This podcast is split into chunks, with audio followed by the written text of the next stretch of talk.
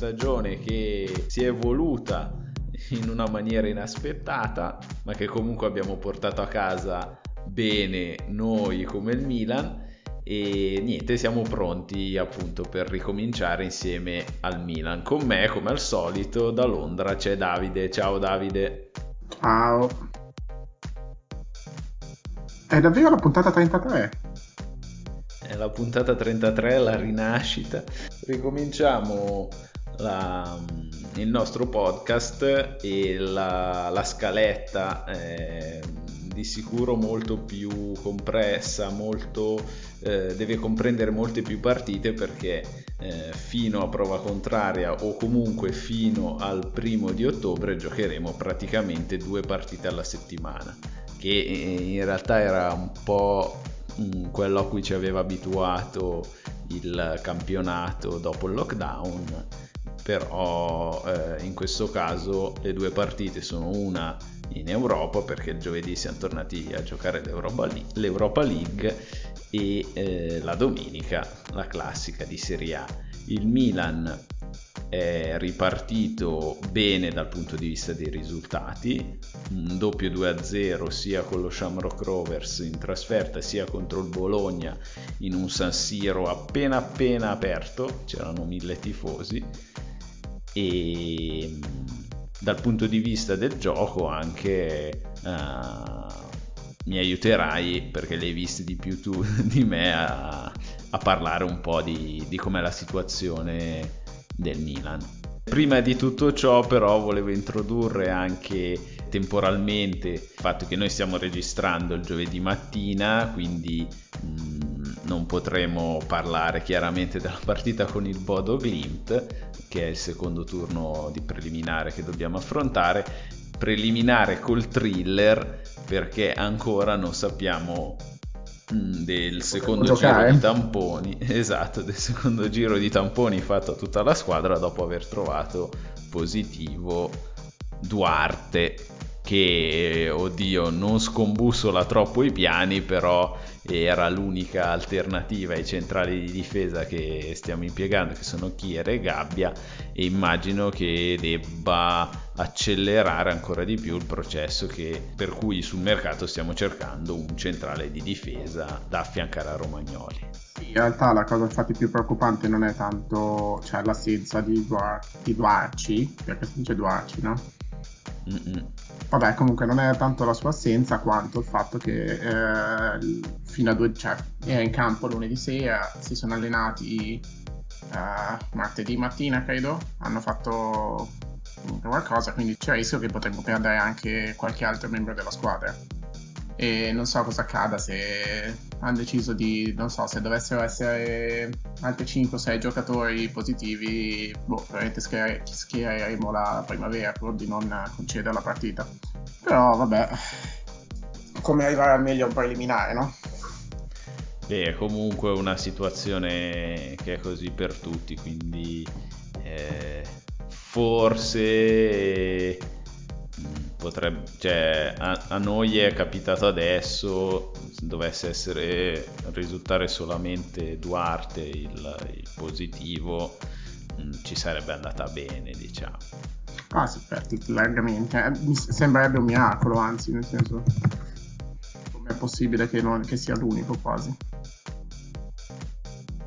I risultati sembravano attesi tra ieri sera e, stamattina, però uh, ancora nulla e ho letto che devono per forza arrivare entro le 4 per poter disputare la partita, partita che eh, si può disputare se riusciamo a schierare 13 giocatori. Vabbè, ma nel senso giochiamo in casa, quindi non c'è neanche il problema che, siamo, che sono dovuti andare in Norvegia e c'è il rischio di non avere giocatori a disposizione davvero eh, nel caso si dalle giovanile. Mm-mm, esatto, sì perché non serve, in questi casi non serve averli messi in lista o che altro. Appunto, sulla, appunto sull'Europa, oggi stiamo giocando il secondo turno. Questo è il terzo turno le, di qualificazione. Abbiamo sconfitto in Irlanda lo Shamrock Rovers in una partita che no, non mi ha fatto stare così tranquillo lì, prima di, di arrivarci settimana scorsa, non so te, sapendo quanto gli avversari erano più in forma fisicamente, quanto noi ci, ci andavamo con una squadra comunque abbastanza uh, arrangiata, senza metà, senza metà dei titolari quasi, una difesa un po' ballerina e indietro nella preparazione rispetto agli avversari, invece la maggior qualità della squadra è bastata per passare. E la stessa situazione sarà quella di stasera perché eh, il Bodo Glimt credo sia molto più avanti anche rispetto allo Shamrock Rovers. Eh, noi comunque abbiamo messo nelle gambe queste due partite. I... sì abbiamo grande, un grande punto di domanda ancora sul, sui centrali di difesa però eh, immagino che neanche gli attaccanti del Bodo Glimt abbiano questa qualità eccelsa e dobbiamo, dobbiamo cavarcela anche eh, dovendo schierare Gabbia insieme a Kier. In avanti soprattutto non abbiamo l'alternativa Rebic o l'alternativa Leao, credo che venga confermata la, la formazione. Sì, viene confermata la formazione infatti con uh, Selemakers sul, sull'esterno sinistro e Catiejo sull'esterno destro. Ibra probabilmente si farà un'altra partita se si farà l'ennesima partita in 40 giorni. Vabbè, stiamo già un pochino accusando la poca profondità della roba, diciamo, però... Ibra appunto ha giocato tutti e 180 minuti e li ha giocati bene, è in una forma eh, splendida, migliore anche di quello che abbiamo visto dopo il lockdown, dopo il suo infortunio al polpaccio e in queste tre partite, in queste due partite ha segnato tre gol la prima, eh, secondo me, è stata caratterizzata. Mh, cioè, se dobbiamo trovare due uomini chiave della prima partita sono Ibra e Cialanoglu, ma soprattutto Cialanoglu con uh, un altro gol e un altro assist. Nella partita con il Bologna, invece, Cialanoglu non si è messo in luce quanto Ibra, quanto i due terzini e che sì, che anche lui sembra non eh, risentire mai né di stanchezza eh, né del periodo di pausa, ha giocato praticamente anche tutte le amichevoli che sì, senza minuti nelle gambe, senza allenamenti praticamente. Forse uno dei grandi dubbi che c'è alla chiusura della stagione è appunto quanto la, il finire del del campionato dopo il lockdown, eccetera, fosse una circostanza in cui magari eravamo riusciti a imporci solo perché avevamo una condizione migliore, ma il poco che è visto fino adesso, quindi solo queste due, due, due partite, in set, quindi questi cinque giorni di calcio praticamente, uh, sembra che questa forma si sta trascinando, quindi magari non era solo un fuoco di paglia, e come hai detto appunto che sì, uh, sembra aver fatto un vero e proprio salto di qualità. In particolare nella partita col Bologna, visto, anche a livello tecnico di sicurezza, visto fare, l'ho visto fare delle giocate mm, non banali. E coraggiose, ecco, gli ho visto fare delle giocate coraggiose e di qualità, cose che è nuovo, sempre più facilmente vederlo fare, soprattutto con la precisione che sta dimostrando visto che era sempre stato un giocatore che si prendeva magari qualche rischio, ma lo faceva a sproposito la maggior parte delle volte. Mentre adesso uh, ha veramente una sicurezza e una costanza nelle giocate uh, straordinarie. Sembra un centrocampista da, non lo so, da top uh, al mondo. Che sì, che boh, a me sembra sempre doveroso contestualizzare ha più di 100 partite col Milan, immagino, ne avrà giocate più o meno come Donnarumma. Un centinaio, vediamo. Centinaio e eh, ha 23 anni. Ma sì, ma infatti è, è una, è la, può essere la sua naturale evoluzione, è un naturale processo di, non di invecchiamento, ma di esperienza che sta mettendo.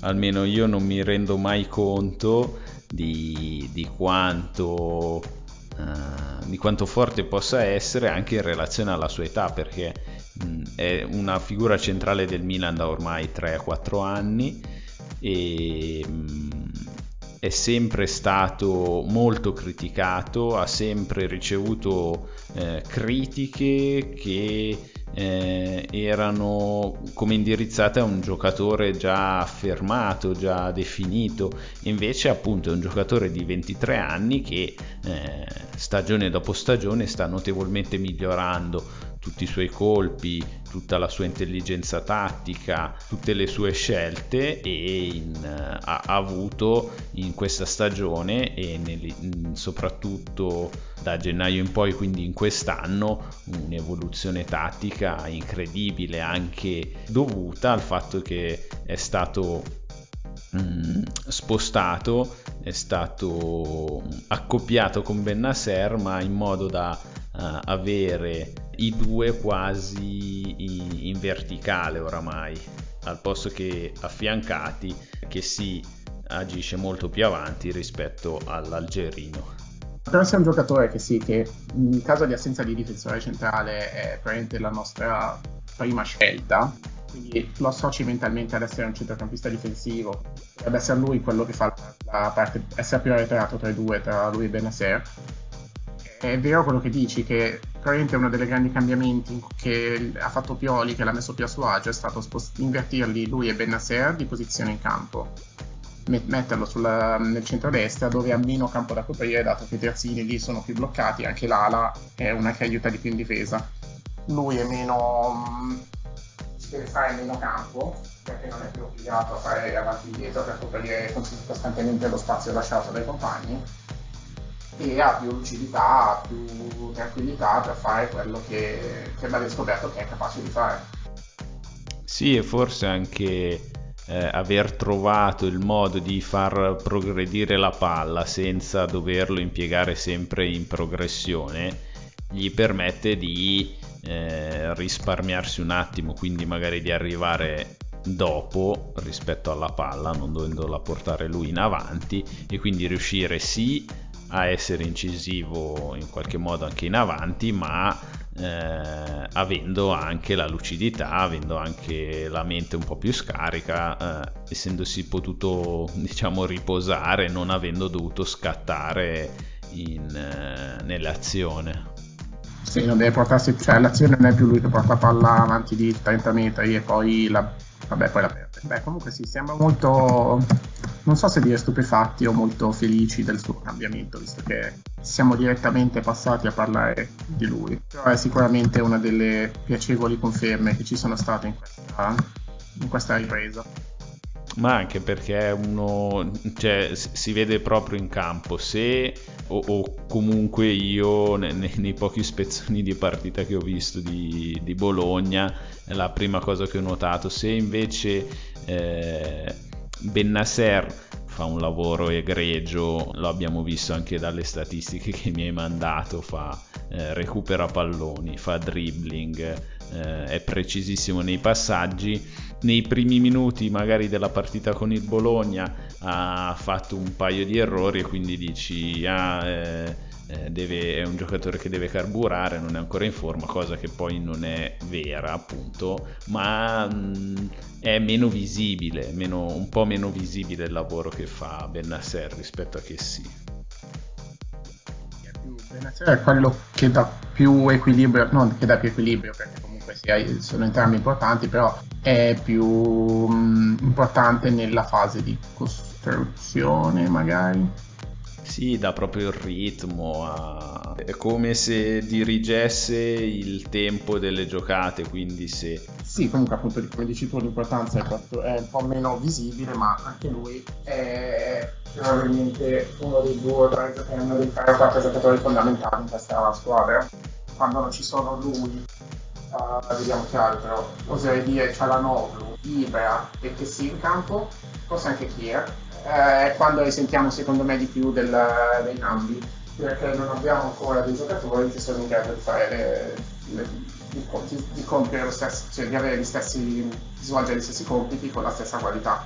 Sì, sono anche quelli che sono rientrati meglio in condizione e abbiamo detto che le alternative sia per uh, alcuni problemi, quindi sappiamo che ci sono infortunati Romagnoli e Musacchio che Pioli eh, ha affermato che torneranno per la sosta. Quindi finito sia adesso abbiamo due partite immagino semplici in campionato che sono quella col Crotone e quella con lo Spezia e eh, appunto il Bodo Glimt e l'eventuale playoff se dovessimo vincere stasera quindi rientreranno Romagnoli e Musacchio dopo, questa, dopo queste quattro partite 3-4 partite. Mm, non abbiamo un'alternativa un'altra alternativa che è Conti e quindi in difesa siamo Duarci abbiamo detto che è positivo quindi in difesa siamo veramente contati. E a centrocampo dal mercato è arrivato Sandro Tonali eh, acquisto che ha acceso l'entusiasmo dei tifosi e però non, abbiamo visto che lui non è sicuramente in condizione perché anche lui non si è allenato eh, abbiamo Krunic che sembrava essere un sicuro partente, adesso eh, boh, sembrerebbe che, po- che, possa rimanere. In attacco abbiamo l'altro acquisto di questo mercato che è Brain Diaz, eh, però eh, anche lui deve, immagino che debba interiorizzare un po' il, il, il gioco, il, il tipo di gioco, il tipo di modulo. E Rebic è squalificato in Europa League, anche lui è arrivato in ritardo, Leao ha cominciato ad allenarsi adesso quindi eh, in attacco non sembrerebbe non voler puntare su una seconda punta di backup per Ibra, eh, sia, la squa- sia, la dirigenza sia Pioli, e però appunto le alternative sono Rebic, Leao e l'eventuale Colombo, eh, quindi siamo veramente veramente contati giusto per rimarcare, però Benasser sono sempre più in forma. È una cosa incredibile se ci pensi. Anche a, cioè, a livello atletico, anche Cialanoglu, sono, non so dire, sono dei professionisti incredibili o cose di questo tipo. Però se ci pensi sono sempre quelli che ne hanno di più in campo. Anche quando la squadra non girava, erano tra i pochi che almeno atleticamente c'erano sempre. Comunque, detto questo, sì, comunque abbiamo visto in effetti quello che è stato cercato di fare secondo me sul mercato è proprio questo, cercare di dare delle alternative ai titolari, no? Che come dice appunto quelli che sono arrivati uh, non, non, sono ancora in grado di offrirci al 100% un'alternativa perché eh, sono, appena, sono appena uniti alla squadra, senza allenamenti, senza, senza fare una preparazione praticamente e per cui possiamo solo sperare che comunque appunto con l'arrivo di Tonali si abbiamo questa alternativa a Benasera che ci permetta di poter eh, mantenere la stessa qualità nel gioco anche nel momento in cui l'Algerino, sì, l'Algerino non, eh, non, sarà disponibile e vista la sua professione cartellini gialli è abbastanza spesso e anche Brian Diaz che a quanto pare eh, è considerato l'alternativa a Cialanoglu per quanto un giocatore estremamente diverso anche lui è, è, un modo di cercare di mantenere alto il passo tecnico della squadra anche quando eh, nome non è disponibile, perché al momento sì era per riserva altrimenti. Uh, Paquetà? Eh, Paquetà è un grande punto di domanda perché il mercato uh, sia pre-Covid sia post-Covid dice che eh, non ci sono soldi da spendere. E secondo me eh, quello che si dice di Ragnik e il fatto di aver pensato di puntare su Ragnik eh, poteva propendere proprio in, uh, per questa soluzione perché eh, si sarebbe cercato di spendere meno sul mercato immagino meno di così eh? meno di così Mm, sì, magari meno di così no.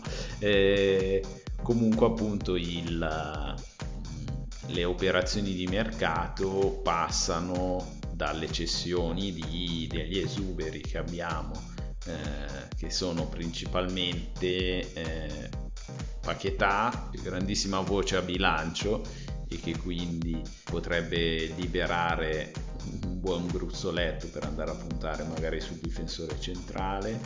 E poi abbiamo anche Krunic eh, che mm, non si sa se, se, debba rimanere, comunque ha ricevuto delle offerte, quindi magari un po' di mercato ce l'ha e mh, mm, non è un cattivo giocatore, eh, no, non so se l'ho già detto da qualche parte, ma eh, non è troppo adatto a giocare nel, nel centrocampo a due, anzi era stato comprato per fare immagino la mezzala.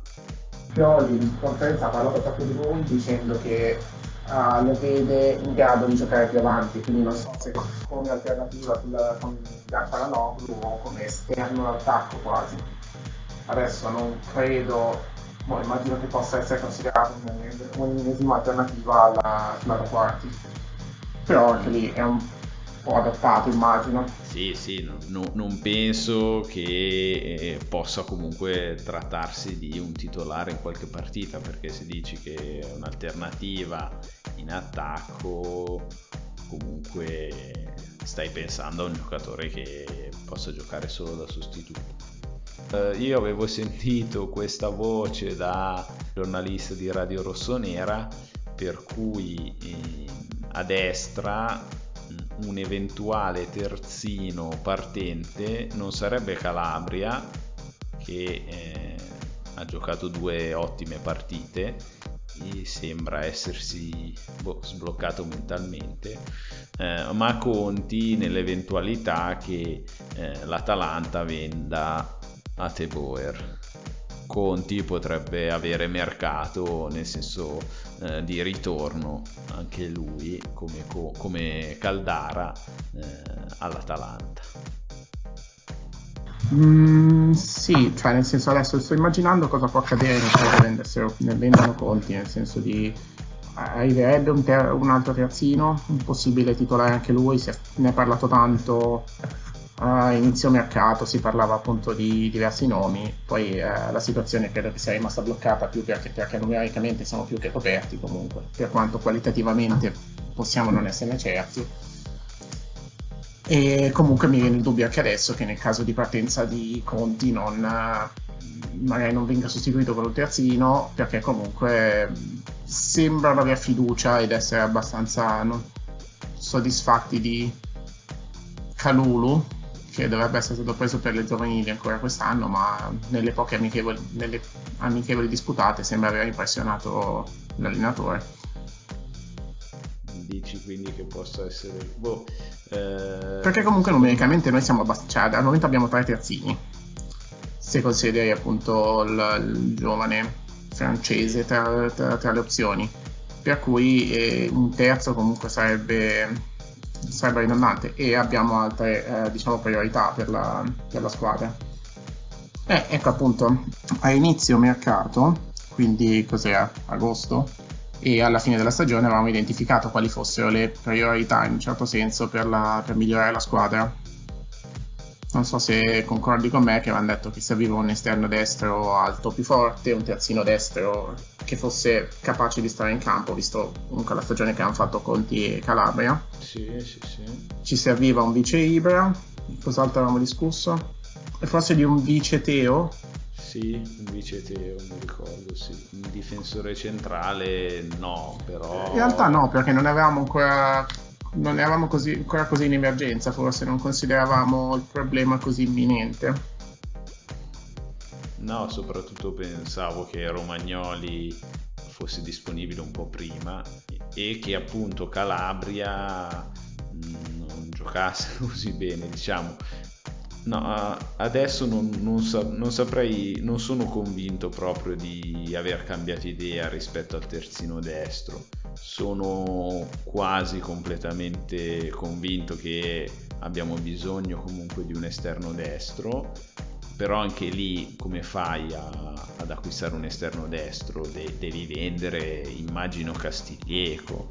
Il mercato è un po' in assoluto bloccato perché tutti hanno bisogno di vendere prima di comprare, solo che per vendere qualcuno deve comprare. Sì, lì allora ci sono situazioni come quella del centrale difensivo eh, che sono state anche rimarcate sia da Pioli sia da Maldini che quindi eh, vedranno arrivare qualcuno e no, non so se l'uscita è già stata impacchettata, però eh, anche se dal punto di vista quantitativo avremo un sacco di difensori centrali, magari con l'uscita di Gabbia in prestito come ultima alternativa, eh, lì di sicuro verranno fatte almeno, verrà fatta almeno un'operazione e secondo me eh, sarà molto influenzata dalla possibile uscita di Paquetà.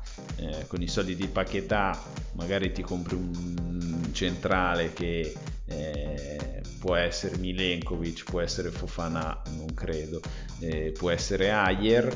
Se non esce Paquetà invece vai magari su una soluzione di ripiego che mm, dovesse essere ad esempio quella di Rudiger non mi dispiacerebbe neanche troppo in prestito, eh, quello sì. che vuoi. Diglielo al Chelsea dopo il tempo che abbiamo passato a discutere di Bakayoko, almeno che si la, la figura di Bakayoko eh, non mi sembrava prioritaria a inizio mercato, quando si è cominciato a parlarne non mi sembra prioritaria nemmeno adesso, ma mh, mm, semplicemente perché non... Eh, eh, ci siamo innamorati di un giocatore eh, che ha giocato solamente un girone decente.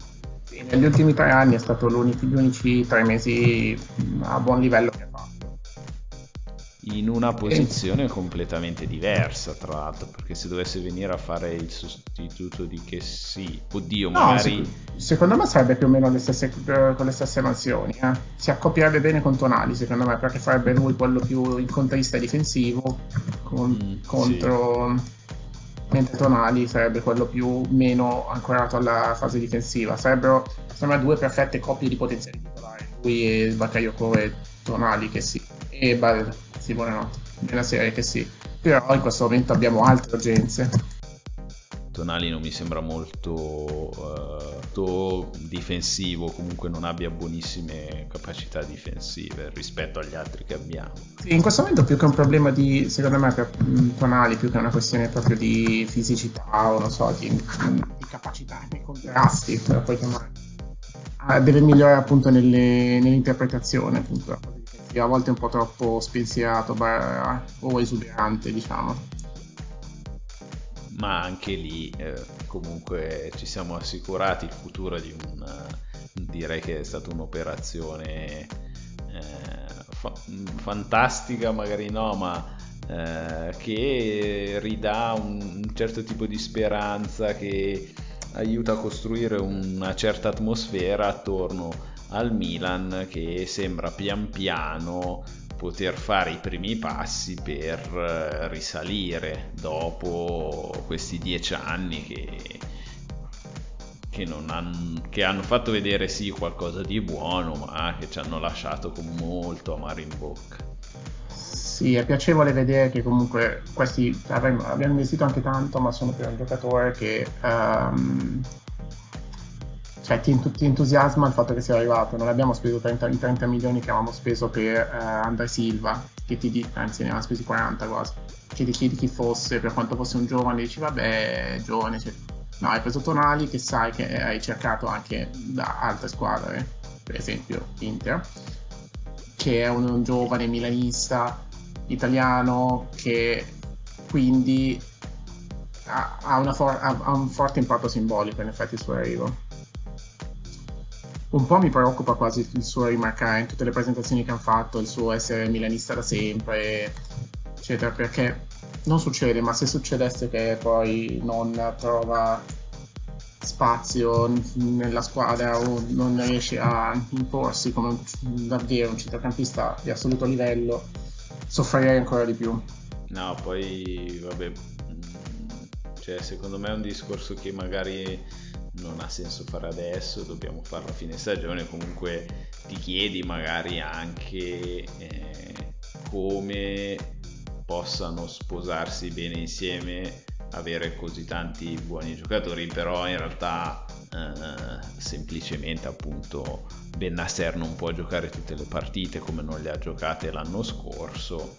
E se bisogna trovare spazio per tre giocatori su due posti comunque avere delle alternative buone è fondamentale. per poter eh, rimanere sempre fissi sull'obiettivo finale che dovrebbe essere anche quest'anno quello di raggiungere la Champions League, la qualificazione in Champions League. Adesso non sono così tanti giocatori di qualità nel, nei ruoli, sono solamente due potenziali, cioè, sono tre i giocatori potenzialmente titolari in, in per due ruoli in squadra. Mm-hmm, sì, eh sì, eh, siamo veramente abituati male che, non, che non, non, siamo abituati a vedere più di un giocatore in grado di giocare per ruolo. Mm, boh, no, non commenterei di più il mercato perché appunto eh, fino all'acquisto dei giocatori sia di Diaz sia di Tonali abbiamo acquistato qualcun altro. Tatarusano. Uh, ah, Usti Tatarusano, cioè, mi sembra una bella, una bella persona, quindi sono contento comunque fino all'acquisto di quei nomi non erano cioè fino a praticamente l'ufficialità non era mai circolate non, non erano mai circolate delle voci quindi aspettiamo eh, secondo me se, mh, mm, quello di cui si parla cioè Federico Chiesa per l'esterno destra eh, è quasi più probabile di Milenkovic che comunque non è un nome che non convince tantissimo altre squadre, sembrerebbe, e a me non dispiacerebbe avere un giocatore del genere. Quale nome non convince tantissimo le altre squadre? non è che ci sono altre squadre interessate, sembrerebbe, a Chiesa. Almeno le uniche sono all'estero e lui ha detto di non voler andare all'estero. In Italia non sembra ci siano altre squadre che puntino forte su Chiesa non avrebbe neanche senso. Eh, beh, tra quelli che le possono comprare ci sono l'Inter e la Juve. L'Inter mm, ha meno soldi di noi.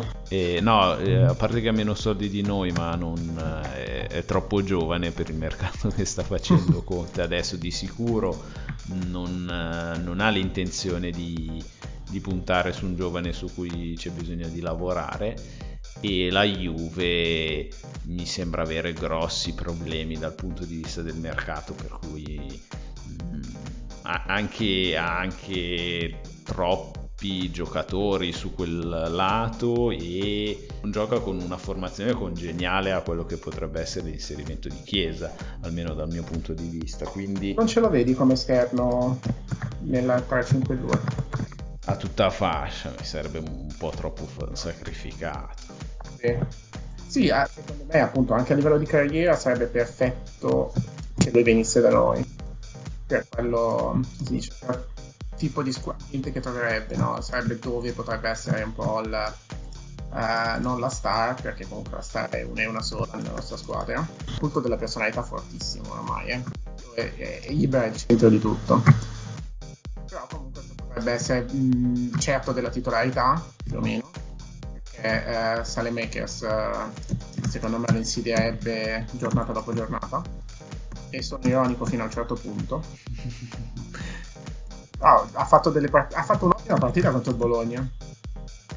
E comunque avrebbe una titolarità certa in cui, in cui potrebbe mettere punti, sentirsi importante e essere in grado quindi di far vedere, cioè non di far essere in grado di far vedere e potersi esprimere al meglio perché mi sembra un giocatore che ha bisogno comunque di fiducia di, di sentirsi importante nel progetto.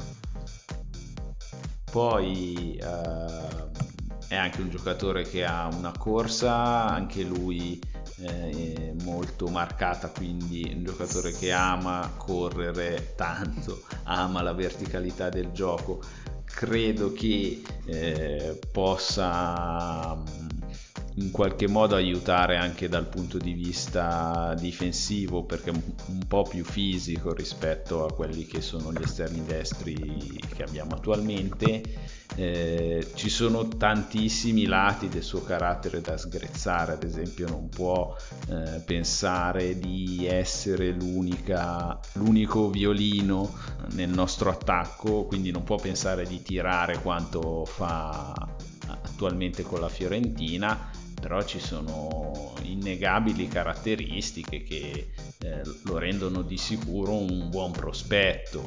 Comunque anche segna facilmente quando riceve palle in area eh, ha comunque un buon tiro da fuori quando dovesse servire e appunto eh, si esalta in una, in una, squadra verticale che come quella che eh, stiamo impiegando, che sta giocando nelle ultime partite.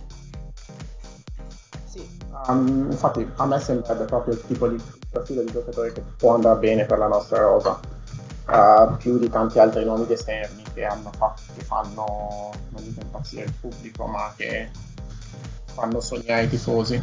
Ad esempio è stata per un 3-4 giorni girato il nome di Depay, di settimana scorsa e per esempio lui non, secondo me non, avrebbe, non sarebbe centrato nulla con la nostra squadra. Poi ovvio, un giocatore di qualità un po' solido trovi, ma paragonato a Chiesa, Chiesa mi sembra molto più uh, inseribile nei meccanismi. A proposito, un giocatore che per esempio secondo me si inserirebbe bene potrebbe essere, sarebbe quello che fa il caso nostro è Caricon che è a zero potrebbe sarebbe perfetto secondo me in questo momento e avrebbe ancora tanto da dare al campionato italiano. Ah, che sì. nel caso non potessimo arrivare a un giocatore con un cartellino.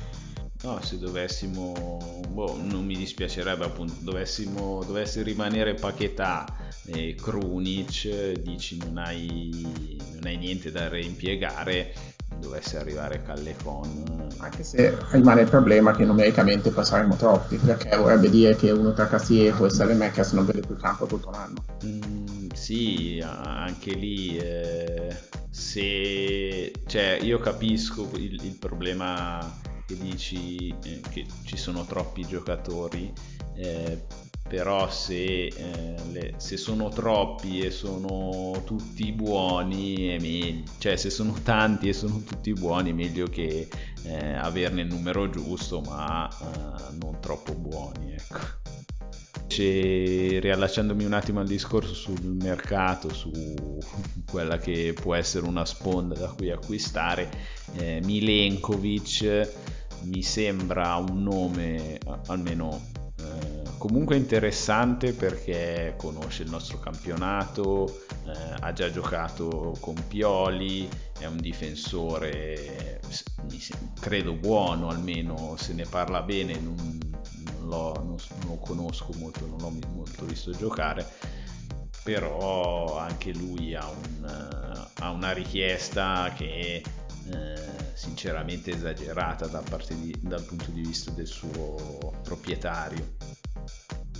E... Sì, diciamo che affari con la Fiorentina mi sembra una mm, po- poco fattibile perché sta prendendo numeri altissimi che non hanno senso di mercato, anche perché entrambi i giocatori vanno in scadenza tra un po' e hanno quasi, quasi, espresso l'intenzione di non innovare, per cui non hanno così tanto, non ha così tanto potere commesso nel, No, infatti, ma eh, questo è un giocatore che interessa un po' di più, anche ultimamente è uscito l'interesse dell'Inter, quindi se Chiesa non ha alternative all'estero e in Italia eh, le strade sono un po' chiuse se, eh, e quindi è un po' più facile prenderlo magari eh, dopo il primo di ottobre, dopo che avremo la conferma di poter rimanere in Europa League, Milenkovic, a Milenkovic un'alternativa gliela si trova mm, molto più facilmente.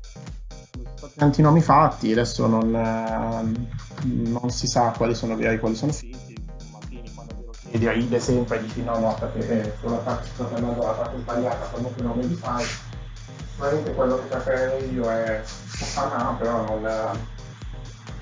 Uh, no, cioè il Sant'Etienne ha rifiutato perché da più di 30 milioni da Premier, quindi dubito che siamo in corsa a livello economico.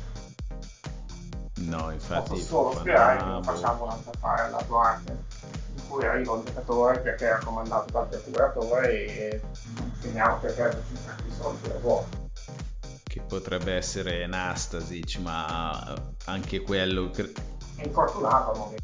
Eh sì, credo sia stato un nome fatto un po' per sviare le attenzioni, perché non avrebbe minimamente senso andare a prendere un giocatore infortunato adesso. Maldini ha detto voglio un giocatore, vogliamo un giocatore, non importa se è giovane o vecchio, basta che sia forte e immagino che eh, basta che sia pronto adesso perché non... Eh, complicare ancora di più la situazione. Se dobbiamo parlare un po' di mercato, fammi aggiungere una battuta eh, esterna, poi magari torniamo a parlare del Milan, ma anche questo è parlare del Milan. Eh, il duo Gagliani-Berlusconi con il Monza hanno chiuso un colpo fantastico che aiuterà ancora di più a riportare il Monza in Serie A, cioè a portare il Monza in Serie A. Kevin Prince Boateng è un nuovo giocatore del Monza. E questo, la Serie B quest'anno è meravigliosa, ci sono Menezza alla Regina, Boateng al Monza, chi ci manca? Sarebbe tipo Borriello che potrebbe andare alla... No, al Borriello si è ritirato, mi sa. È un po' deprimente vedere, leggevo qualcuno che appunto criticava un po' questa cosa sulla serie, della Serie B che dovrebbe essere un posto dove i giovani, cioè i più giovani comunque si fanno le ossa e, si preparano alla Serie A. Mentre eh, è diventato un cimitero degli elefanti anche peggio che prima. Ma guarda, non so come funziona all'estero, però credo sia sempre un problema di, cioè, di, di tipi di contratto, di prestiti, di mica prestiti, di mercati. E comunque, vabbè, eh, siamo qui, eh, siamo quasi alla fine del, del mercato, in realtà ci sono due settimane abbondanti e comunque gli 11 titolari non sono cambiati, eh, anche se eh, c'è stato un notevole miglioramento secondo me sia dal punto di vista de- delle alternative sia dal punto di vista dei rami secchi. Dobbiamo solo un po' sperare che la... i buchi chiari che abbiamo in rosa vengano coperti nelle prossime due settimane non a caso. Secondo me dipenderà un po' tutto da, da due cose. La prima è se riusciamo a poi ai gironi di Europa League, eh, se, passiamo, se, riusciamo, se battiamo il loro link statunitense, eh, probabilmente poi dovremo affrontare o Besiktas o il Serratore Ioave. Besiktas che tra l'altro ha anche un sacco di problemi con giocatori positivi al Covid. Non so quindi... come sono messi. Quindi, eh, cioè, ce li avevano sicuramente settimana scorsa. Ah. Scusa, ce li avevano sicuramente settimana scorsa, adesso non so. Quindi anche lì è una situazione, boh, magari il, dipende un po' appunto se riusciamo quindi poi effettivamente a battere anche il e a um, qualificarci perché porta in cassa una circa 15 milioni di euro e anche la cessione di proprietà sbloccherebbe secondo me anche tanti in entrata, perché è l'unico che ci può permettere di guadagnare qualche cash o comunque di liberare fondi a bilancio. Sì, sì, no, pesa tantissimo a bilancio, quindi mh, esce lui, poi magari ti inventi eh, sai, quelle operazioni un po' strane che ci sono adesso, quindi riesce anche a coprire magari più ruoli. Eh, il Besiktas ho controllato ha 7 giocatori positivi e 5 membri dello staff. Eh, e non ha giocato settimana scorsa. Il fatto era questo. Infatti mi dicevo strano perché Boris Chiauna invece è uscito ai preliminari di Champions League e, e niente cioè non, non ha ancora avuto possibilità di saltare partite almeno in almeno da, dal punto di vista dei preliminari. Non abbiamo parlato in realtà della partita. e sai forse perché eh, non abbiamo parlato della partita perché siamo, ci siamo rimasti che eh, comunque continua a giocare bene e abbiamo ancora paura di dire che eh, potrebbe essere costante questa cosa non la giudiziamo. Cioè, vabbè, non la, non la mettiamo, ecco così è più italiano. Ah, perché sì, comunque la partita col Bologna, prima di campionato, scusa, siamo quarti in classifica al momento, forse potenzialmente terzi, non vincevamo la prima da quanti anni e abbiamo ripreso esattamente dove avevamo lasciato nel post lockdown. La sorpresa è proprio questa e se dovessimo vincere anche questa partita credo che eh, Pioli eguaglierebbe il record come striscia positiva di Ancelotti del 2003 qualcosa del genere poi Pioli nella storia della squadra. Eh, Pioli, sai che boh, non è mai stato considerato come un, un allenatore, però cioè un allenatore affermato, scusa, però um, potrebbe essere anche per lui la giusta occasione, ecco, senza troppe aspettative, senza però il, le, le, aspettative giuste. Sì. Eh. La scelta, è la scelta che avevano detto che è quella della, um, di pensare in piccolo, che magari però gli farà bene alla squadra. In piccolo, per modo di dire, quando non era stato cambiato per non è avvenuto lo scambio, la, la, l'avvicinamento per Reinik, che avevano la, fatto la scelta più conservatrice. Vedremo, vedremo, dai. Intanto eh, vi rimandiamo all'appuntamento a stasera, tutti sintonizzati in Italia, credo su DAZN, per uh, fare il tifo per il Milan che torna a giocare in Europa a San Siro. Non so se ci sono. se è aperto San Siro stasera. Oh, credo di no. E, e noi ci risentiamo la settimana prossima eh, dopo le due partite. Domenica contro giochiamo contro il Crotone, sì, sì. sì, ho visto prima che lo Spezia gioca col Sassuolo. Dai, mm, ti auguro una buona giornata. Sì, oh, sono grazie. contento di, di, aver ricominciato. Uh, di aver eh, io non sono più abituato a parlare storia. così tanto. Devo riallenare le corde vocali. Bella.